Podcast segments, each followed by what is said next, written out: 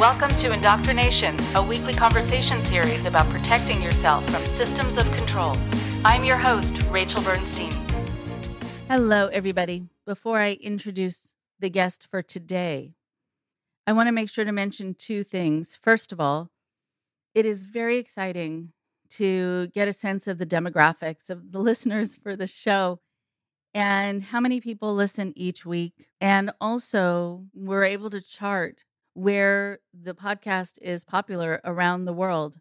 And over the last month, we've noticed a spike in listeners in the UK, the Netherlands, Eastern Europe, South America, Australia, and New Zealand. It is very exciting. And as I asked before, if any of you from places far away from where we are here in the United States want to be in touch with us and write to us at indoctrinationshow at gmail.com and let us know where you're from and what is it about the podcast that speaks to you based on where you live or your government, your history. Mm, we would love to learn about that. And thank you. And let us know too if there's particular content that you would like us to provide for you that would be helpful to you, that you'd like to be able to share with the people who live around you. And also, I want to remind people that I have been requested to not only provide a former cult member support group, and meanwhile, by former cult member, I also mean people who have been in relationships with controllers and malignant narcissists, that while I provide one here for people in the United States, there was a request and kind of a recurring request from people in the UK. And so, if you're interested, let me know. And when I have enough people to really put together a group, I will be happy to do that. And so, be in touch with me for the group at indoctrinationshow at gmail.com or my private email, bernsteinlmft at gmail.com. I really look forward to hearing from you. And for today, we are very excited to have John Sawyer back on. He is somebody whose story is so powerful for a lot of mm-hmm. people. It's so relatable for a lot of people. John was raised in two homes, influenced by both high demand religion and secular worldviews. Prior to his parents' divorce at the age of four, his family was involved with both transcendental meditation and Christian science. Shortly after his parents' divorce, his mother took a secular route while his father converted to Pentecostal and charismatic Christianity. Quite a change. While John's father sprinkled elements of transcendental meditation and Christian science into his childhood, his dad's newfound evangelical Christian faith fixated on the end of the world, divine healing, speaking in tongues, and the quote unquote prosperity gospel. When John was 15, he himself decided to convert to Mormonism. From the age of 15 to 35, John was involved with various high demand religious groups that were associated with both charismatic Christianity and Mormonism. And as a teen who was deeply conflicted about his attraction to the same sex, John attended the now defunct Spirit Life Bible College associated with Roberts Liardon Ministries in Orange County, California. While at Spirit Life Bible College, John experienced multiple sessions of exorcism and conversion therapies that were aimed at healing, quote unquote, his sexual identity. When John was 26, he became involved with Sovereign Grace Churches, a group that began during the charismatic Jesus movement in the 1970s and eventually adopted a neo Calvinistic theology that emphasized strict gender roles and courtship practices. John separated from organized religion six years ago at the age of 35, and since that time, John has benefited from somatic therapy, completed both a BA and MA in education, and is currently a doctoral student and researcher at the University of Colorado at Boulder. Partly due to the influence of his experiences with high demand religious groups, John now studies the intersection of education policy and anti discrimination law. I'm excited to have you hear the second part of my two part conversation with John. He's the kind of guy who has experienced so much and is studying so many interesting things that I probably could have talked to him for days. Here's John now.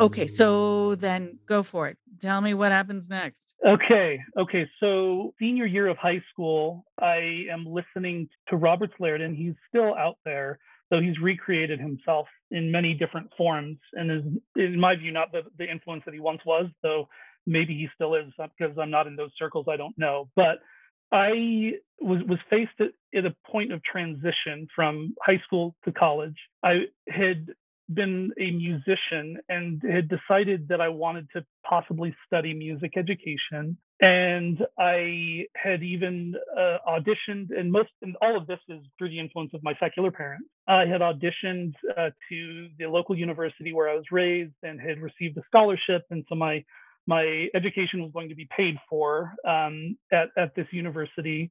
And I told my secular parents, I told my music teachers, I told my friends, I'm going to go to college. I'm going to go to this school and, and pursue music.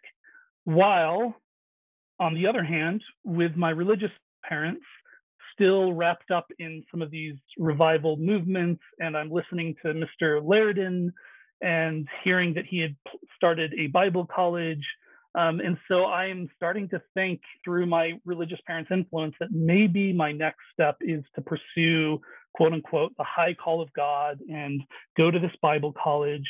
And so I had various experiences where people in my religious parents' uh, spheres were giving me prophetic words that you're supposed to go to this school. Now they knew that I was thinking about it, but then they would assume the voice of God and say, This is the direction you're supposed to go you know, because people knew about this guy back then. And at the end of my senior year, my secular parents went on a trip uh, for a weekend. My religious parents knew that I wanted to go to the, the religious college, quote unquote college. It was an indoctrination center, but um, they ended up buying me a plane ticket. And while my secular parents were away, essentially I was whisked off to California and had not did not tell my secular parents or anybody until the night before I left. I wrote an email, and this was in the days that people didn't have smartphones, and so you knew if you sent an email to somebody and they weren't present, they're not going to read it until they got back. So I sent an email to my parents. I sent an email to my my Mormon friends, and um, because they were still somewhat involved in my life, the night before I left, somehow they I was at my dad's house. My Mormon friend's father, along with his son and a couple of other um, kids, uh, somehow found my dad's house and knocked on the door. And um, I was in the back room and I heard them say, We are concerned about John. We heard he's going off to this college.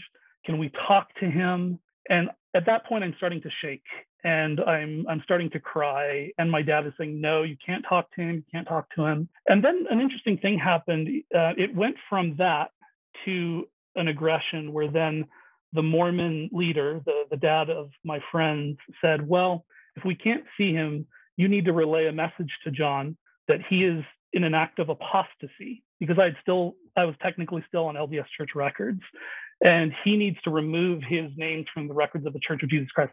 So it turned into this very like disciplinary message that I was receiving. So anyway, made my way to California. The first week that I was enrolled in this program at what was called the Spirit Life Bible College. It's now defunct. They had a um, a week that they called Clean Out Week, and this was where all the students who were part of this group would be in these intense sessions of speaking in tongues, praying in tongues. They had what were called warfare tongues, where you're using tongues to combat the devil.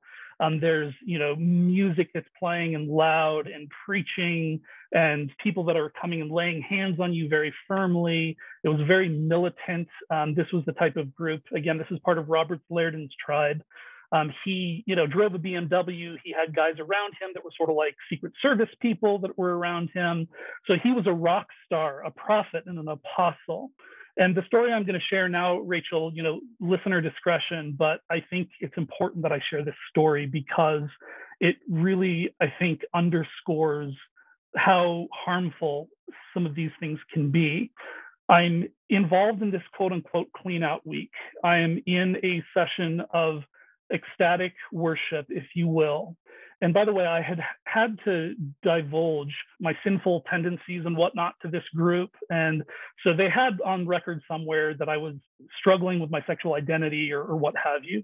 I don't know if this played into it, but in my mind, I wanted to be healed from being a, a, a gay person. This was in my mind demonic. This was something that I needed to be fixed. And in one of these sessions where um, I'm in this ecstatic form of worship, uh, Mr. Liardon jumped off the stage because he had been leading um, the group, speaking in tongues and yada yada, jumped off the stage, slammed me in the forehead, and I fell backwards. And um, he sat on my chest and began to cast out demons of all sorts of different demons. And there's music playing there's students all around. So this is all in public right? And at that time rachel i assumed this the voice of a demonic entity. And it feels crazy to say it now but i did. I started to curse him and started to fight back you know and use this this strange voice and then I had some of the men who were his secret service come and hold me down and pin me down while he continued to cast out these devils. I at that point I, I I started not to be able to breathe. And and and so I went from sort of playing the role to saying I can't I can't breathe, I can't breathe. And um and and then um, he got up off of me and then they started to play this song um, that was popular in the Pentecostal groups, which is when I think about Jesus and what he's done for me, when I think about Jesus and how he set me free, I'm going to dance, dance, dance, right?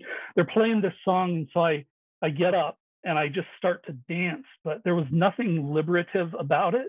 It was almost like I could see myself dancing, but devoid of like, of any passion. It was a very strange experience after that. And that led to the next two years of some other experiences along those lines, including being sent to a quote unquote reparative therapist who did like talk therapy with me about my sexual identity and these type of things but the one of the the parts of this whole story at this time of my life that was devastating to me is when there was a scandal that happened in the church and I happened to be living in the home of one of the leaders at the time and so I, I was privy to what had happened. But uh, Mr. Liardon had been in a, a, homosexual relationship with one of the, the youth pastors in the group and had employed spiritually and manipulative tactics that led to this being exposed and this you know couple thousand member church dwindling and falling apart um, and it crushed me because I was such a believer and believed that I was there to be healed and had no idea that there was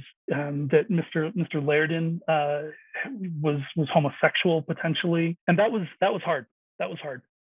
Uh, okay, there's so much intensity to what you just said, and and going back to a comment you made that you know that this might sound strange for you to say, or in that context, no, not at all I mean, you were going to speak like a demon if you either really believed that he was releasing demons from you or that it was a way subconsciously for you to get him off your chest right? I mean like you know i don't know there's the survival instinct that kicks in where you can do what is expected of you so that you survive that moment but also for you to be so engaged and to be acting in a way that's so different from yourself shows just how manufactured that whole environment is from the crowds to the music, the fervor, the intensity, the way he's speaking to you, you being pinned down and powerless. You're going to fight back and you're not going to necessarily fight back as yourself but you might fight back as a demon. I mean it,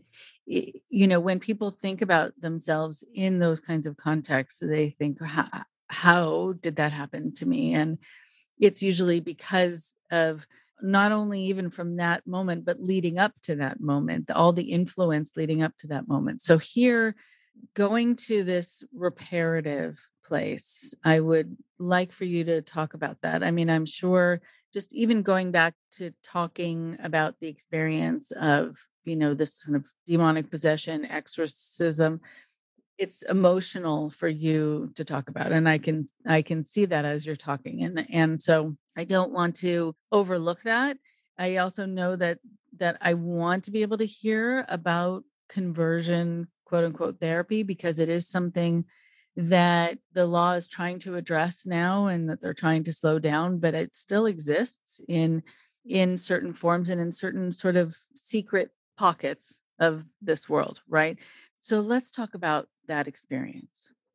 Sure. And and I Rachel was I'm I'm sitting here with this in, internal dialogue that's saying, should you have shared that? But I, I think I should have. And and here's why. I recognize that the more that I tell this story, the the more I and, and I couldn't have done this even two years ago. But but now it's a reminder to me that I'm not there anymore. And it's a reminder to me that I've that I have gained a certain amount of autonomy and strength and, and power over my life that I once did not have. And so, fuck it, I'm going to tell the story. Right, right on. With the conversion therapy, it disclosed my secrets, right?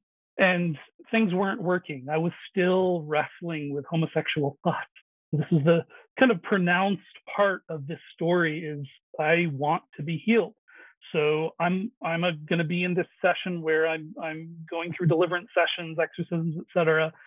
I had come out to to the faculty not in a like a way that you know I'm I'm coming out for pride or whatever, but because I wanted to be helped. And Liardon's mother was sort of the administrative arm of his group, and she had learned about my homosexual tendencies and had then apparently approached her son and her son was sort of the spokesman for the group the apostle the prophet and he had been seeing a apparently legitimate therapist right?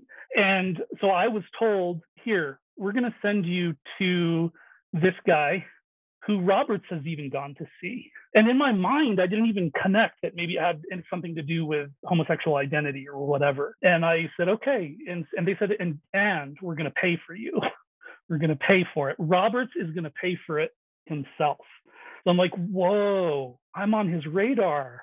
Wow, he's going to pay for me. So I, I went and had you know several sessions, and it was really the standard.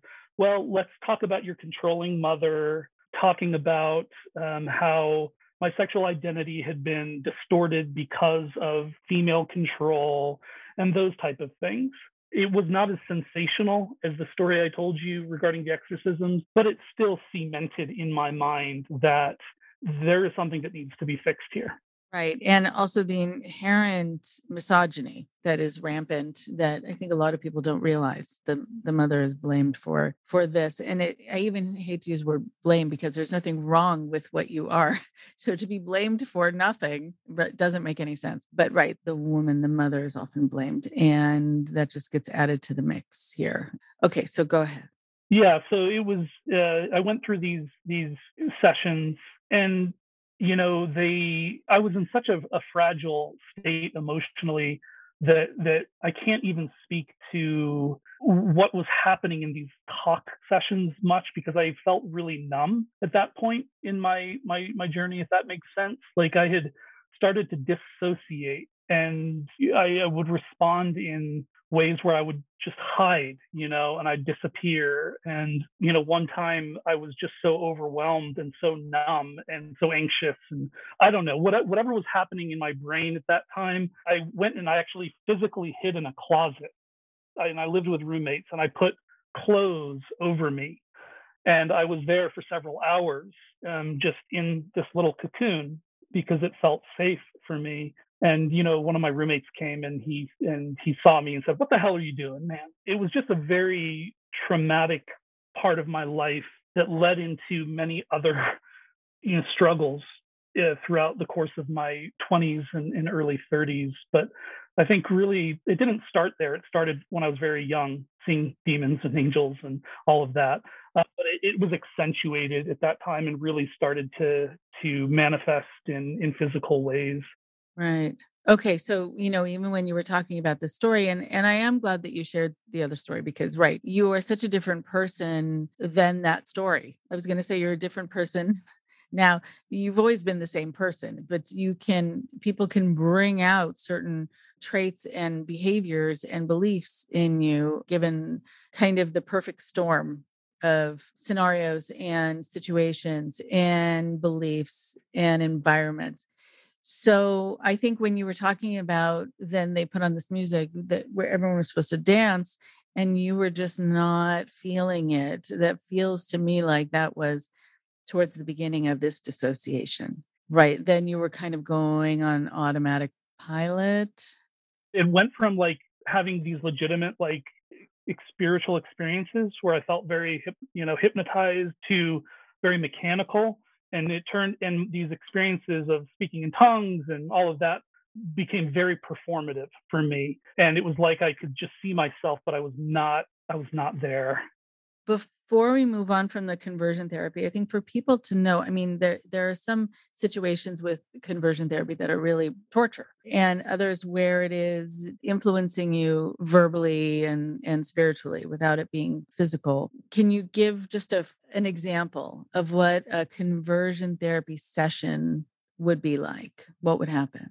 So it was primarily me sitting in a room with with another male who was a therapist asking me about my childhood talking about my struggle with same-sex attraction and it would turn into questions about abuse and you know were you sexually abused as a child?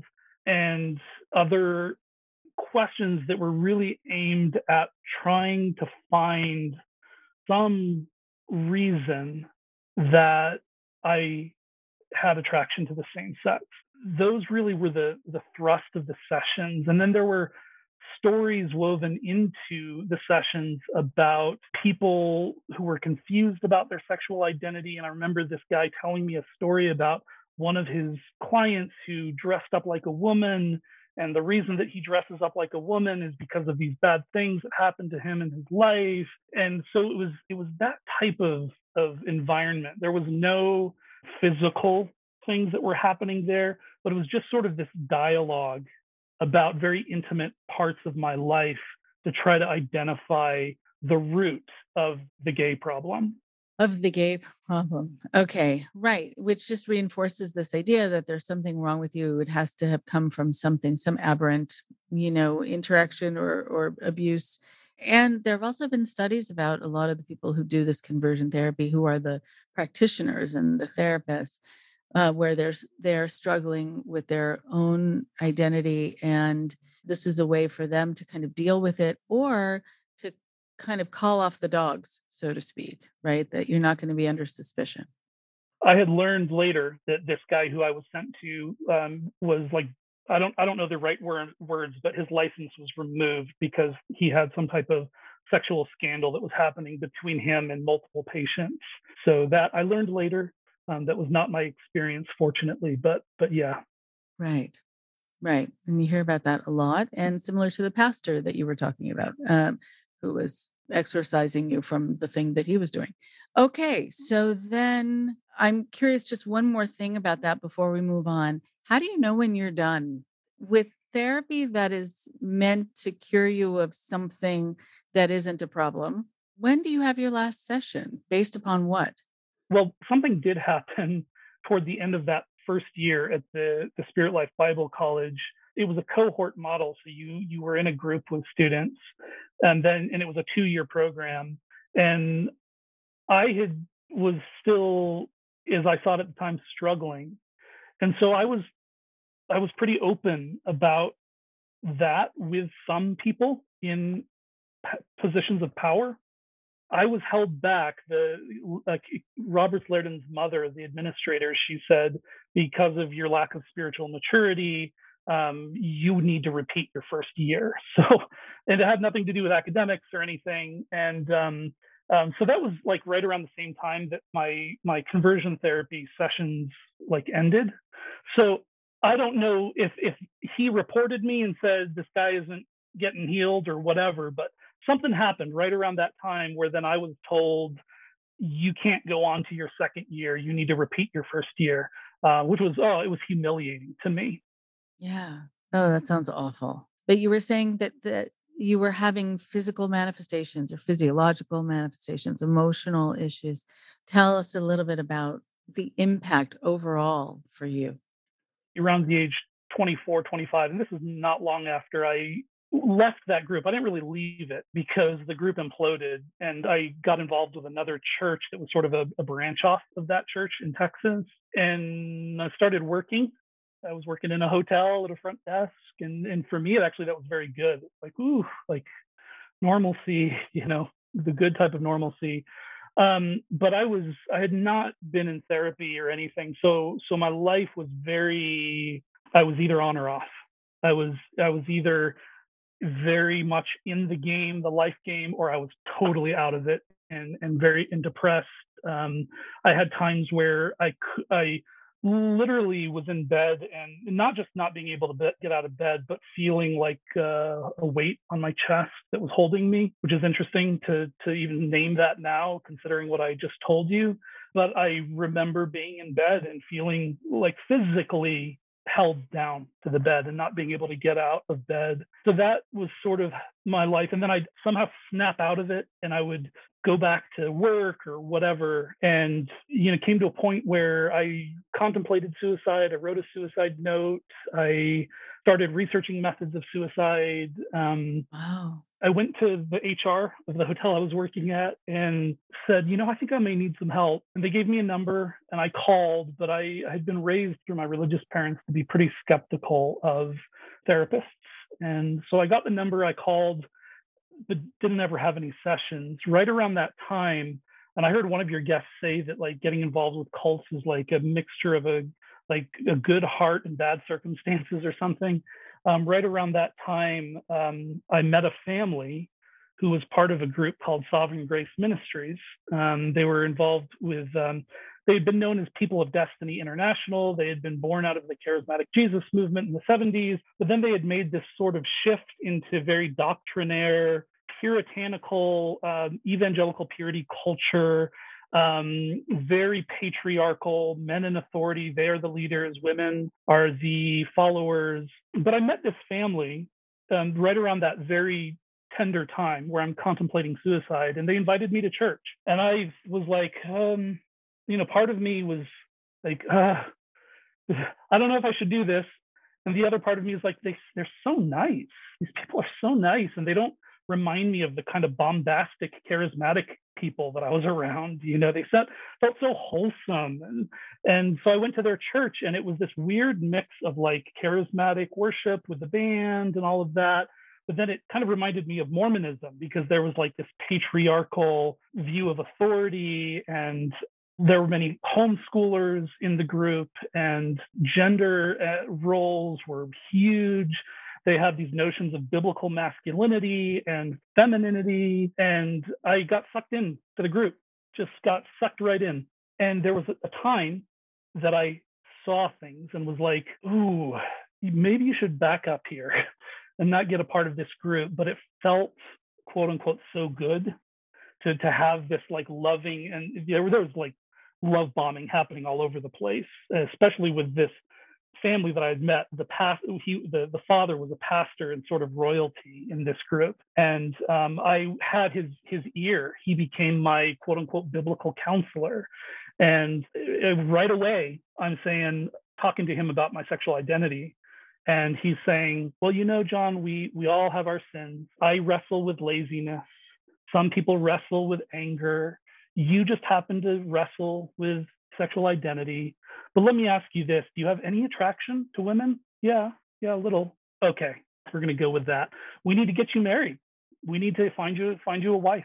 Um, and this group had these very puritanical courtship rituals based on a, a book that had written by a guy named Josh Harris called I Kissed Dating Goodbye, um, where essentially, in order to pursue a relationship, you had to ask the approval of your spiritual leaders. You then had to ask the approval of the father of the woman that you were pursuing. Um, so I, in that group, I went through a couple of, of quote unquote courtships where I'm essentially dating the dads for a couple of months before giving permission to date the women. Um, in one of these courtships, you know, at this point, I'm like 29 or 30, and I'm being chaperoned uh, on dates by the parents of of the, the the the women that I'm I'm quote unquote pursuing, and those didn't work out. Okay, and those didn't work out, right? Yeah. Uh, and so you didn't get married in that church. And that's a really good thing. I'm really glad to hear that. I think you're right. Yeah, it was about a six year involvement, six or seven year involvement with that group. Okay. Okay. Right. Because that would have been just another mm, situation to feel bad about and wonder what's wrong with you and feel less than. Yeah. So then what happened after that? Well, the, the biblical counseling that I had mentioned was for the better part of five or six years. And it went from um, me being constantly validated and affirmed about what a humble oh and this group was very big into humility so if you confess or you, if you confessed something they were like you are so humble. Like i commend you on your humility right? And you would get props for that. So I, I got into this relationship with this pastor where i'm anytime I'm struggling with anything, anytime I'm having a mental health issue, whatever, it started out with, I commend you for your godliness and your humility. Well, the longer we went on, and it, remember, I hadn't had any like real therapy at this point, it turned from, you're amazing, you're going to be a pastor in our group someday. We just need to make sure you get married and, you know, yada, yada, to being removed from the inner circle of this group and, and being ostracized in, in a very passive way, but very pronounced. So, uh, passively pronounced way. When that started to happen, it was hard to make sense of it. And that led me to continuing to have some you know manifestations in my body uh, that were telling me that things are not going well right now with you getting sick a lot in just a really agonizing part of my life. And so at the ver- very end, being part of this group, Sovereign Grace Group, I decided through a variety of circumstances, I had, had lost my job. And my secular parents, let's bring that, them back, they started to be a, more of an influence again. And uh, my stepfather said, Hey, if you want to go back to college, go back to university, I'll help you pay for that. Right. So I, I went to the University of North Texas and I started studying there and it was really being open uh, or getting into that environment where i was exposed to like therapy through the student resource center and i i went there and i started meeting with a therapist and started to work through those things i was still part of this group the sovereign grace group so i was very defensive of it and i remember the therapist you know even saying like why are you in a place where people aren't validating you or loving you? Why why are you in this conditional you know love situation? And you need to be in a place where people love you and accept you. And i just remember thinking she doesn't get it. But there was part of of that therapy that was very helpful and led to other therapy that became more effective and to working with therapists who employed like somatic therapy and emdr to help to process some of, of all of this. Um, and which through that, through the course of some good therapy, you know, ended up completing my my undergraduate degree at the age of 38 and got my master's degree at the age of 40 and am currently in the doctoral program. You have been on quite a journey and it continues, although this is a really wonderful part of it.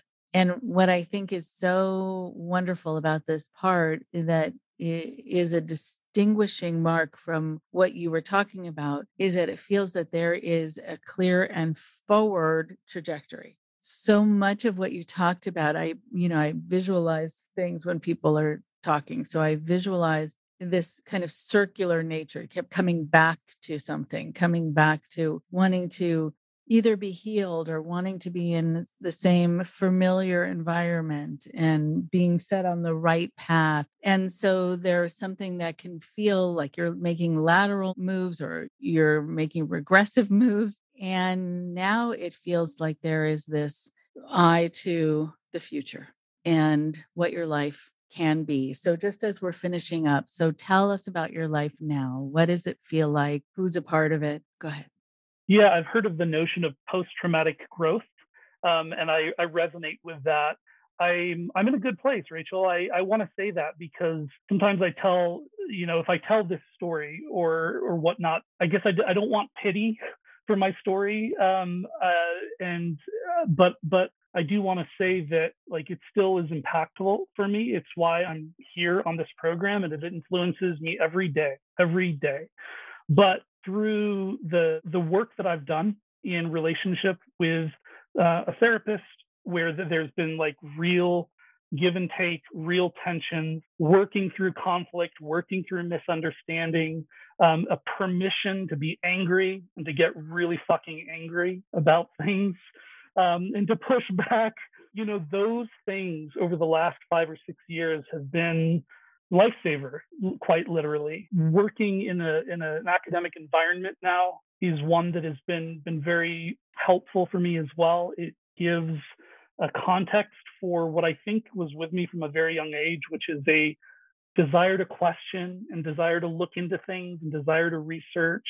Um, and I, am doing that now, and, and I'm thrilled about that.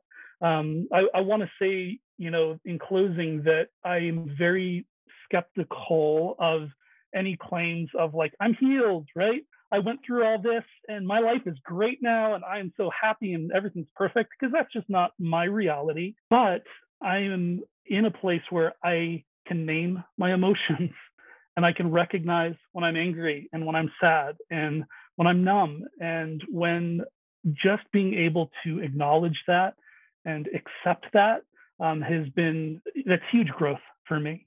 I'm so glad to hear that you're in a good place. And I think, yes, being able to have your emotions and also without judgment, without self judgment. If there's something else that you did want to say, please do say it. Uh, and I'm also wondering, too, if you have a message based on your experience for people who are in the situations that you were in. One thing that I wanted to say and that I think will be helpful perhaps for some who resonate with my story is that it is so good to question things. And it is so good to even question things that the culture accepts as or says is like this is the way to be or or what have you.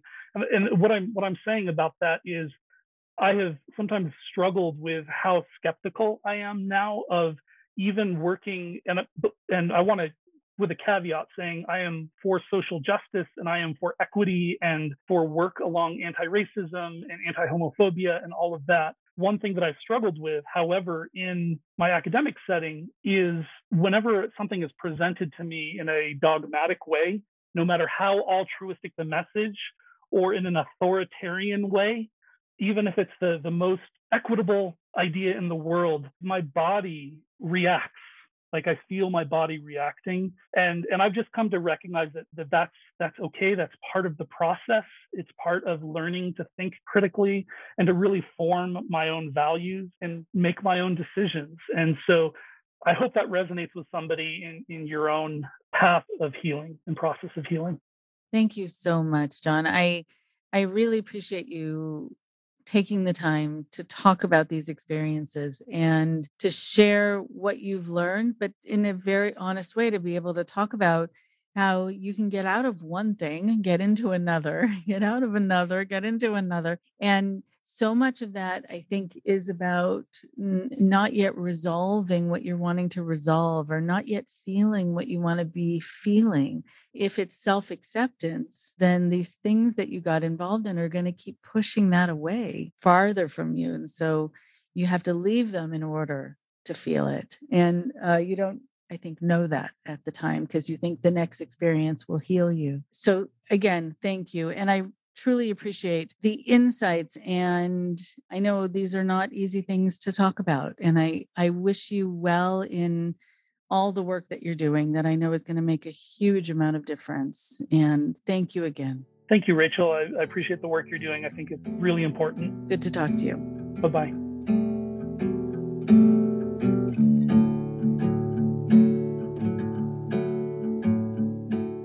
One more thing before you go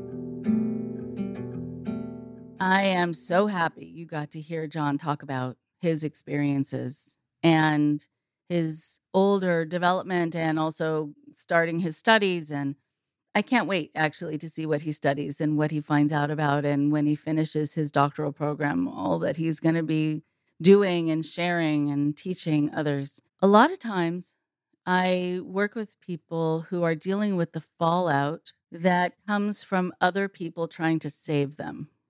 I deal with it in very small ways. As I've mentioned here on the podcast, a lot of the houses in my neighborhood get targeted by people trying to convert me and save me.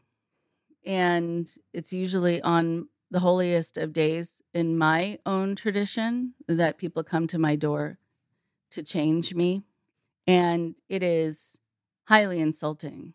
And the hubris of it, I always find unnerving that people can just assume they know what's best for me or that there isn't something acceptable about the way I am. What I have noticed is that a lot of times when people jump in to save other people, it's in the saving that they get traumatized. They think that they see something wrong with someone, that they have the devil in them. Or in some situations, I've worked with people who have been involved in raids that were done on their compounds or within their family unit, where the raid itself was the traumatizing thing. Yes, in some of those situations, they did need to be rescued. But yes, in most of those situations, it should have and could have been done differently. What you have here is people deciding that you are just not okay the way you are and that they need to convert you or they need to expel the negative entity, the evil entity within you. So they've already made a leap past what we know to be true now, which is that there is a wide spectrum of identity, of gender identity, sexual identity, and that it is all within the norm. So we're dealing with people who have a viewpoint that already doesn't match what science knows. And because they're going off of this calculation, this equation that's false, they have decided that it equals that they have to fix a person. And it's usually in the fixing that the person who they're sure is possessed by the devil or living an evil life, well, the fixing is the thing that leaves these people traumatized. It is having this pastor sitting on John's chest so he can't breathe in order to help him. It is in people who need to go for this conversion therapy, which John also went through, that leaves them traumatized physically, emotionally, in order to fix them. I want anyone who thinks that they know what's best for someone else to first realize that they're probably wrong. But second, you want to think through how you're going to be approaching that. If I thought that someone was eating something that wasn't good for them, and I just went up to them and I just smacked it out of their hand in front of people. and their plate and everything went crashing down to the ground. I bet that would affect them much more negatively than the fact that it was a donut that they might not want to eat because it might not be good for them. You don't want to hurt in your effort to help. And you don't also want to assume somebody needs your help. I think there are a lot of people also who I work with who were those people who really thought they were helping? People who were recruiting people into religious environments that then they saw as cult after a while. People who were recruiting people into a certain belief system or a certain kind of large group awareness training, something that turned out, or even multi level marketing, something that turned out to really drain people as opposed to fill them up in some positive way, that really served to control them as opposed to free them, that did the opposite of what they promised. They walk around having a tremendous amount of remorse and guilt because of the machine they were involved in that they just didn't realize was eventually going to be running people over. And I want you to really take a moment. If you're in that kind of situation now where you're trying to help people, think Am I actually helping them? Are they getting any better? Or are they getting worse? there are a lot of people who will say, because they're sort of still convinced that they're helping you, that if you seem to be getting worse and worse, well, that's just the toxins coming to the surface and that's the evil spirits coming out of you. No, it's that you are actually traumatizing these people and you are making them worse, or you are keeping them from being able to do the thing that they really need to do, which is to be in an environment that tells them they are okay the way they are. That would really help them. That's being a good person in somebody's life. So, when we deal with trauma, we deal with many layers of impact. We deal with not only post traumatic stress, in a lot of these situations, people will talk about having complex post traumatic stress because it's come in so many different forms, or they went from one group into another. They were dealing with being going through exorcisms and then conversion therapy. That turns into a complex trauma that at different times you were abused and at the hands of different people.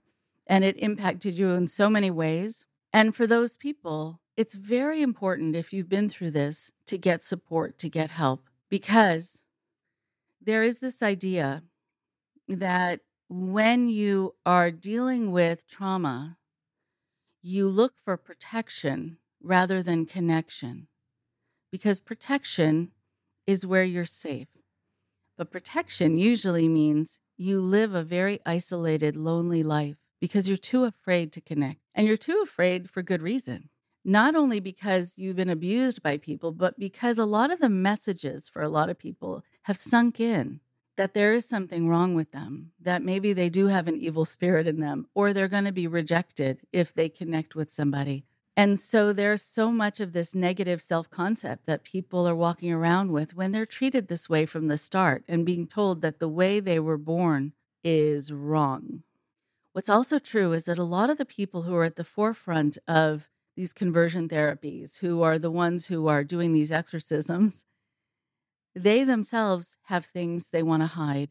They themselves are trying to redirect attention away from themselves onto others to keep prying eyes, to keep the spotlight off of them. So it's very self serving. And I've had a couple clients over the years who were gay or trans, who were the ones conducting these exorcisms, who were the ones involved in doing horribly abusive conversion therapies on people. They were hoping that no one would see it in themselves. So they had to overcompensate by being so against it that they were going to help other people free themselves of this. And after a while, they just couldn't reconcile the conflict inside, the conscience that was being tweaked by them doing this. And what they found is that they were victims too, that they were victims of environments that turned the victims into perpetrators in order to protect themselves. There's so much wrong, of course, with all of that. It can all be avoided by people deciding to focus on other things and what matters. Because it's not how you're wired that matters, unless you're wired to be a sociopath. Okay, then all bets are off. That's fine. You can intervene. But if you're wired to see yourself a certain way or to be attracted to certain people or to just be different than your neighbor, but that you're still a good person, that's all that should matter. And if that could be the focus, it would save people so much trauma. They wouldn't have to deal with this at the hands of other people, and they wouldn't have to participate in this in order to keep the focus off of them. So many people are left with self hatred that is needless. And I'm so glad that John has gotten to the point where he's been able to move forward, where he's been able to decide to like himself enough to feel hopeful about having a future that will feel better than his past. Talk to you next week. Thank you very much for listening. Please support Indoctrination on Patreon at patreon.com slash indoctrination. Be sure to give us a follow on our social media. Find us on Facebook and Instagram using at Indoctrination Podcast. And for Twitter, find us at at underscore indoctrination.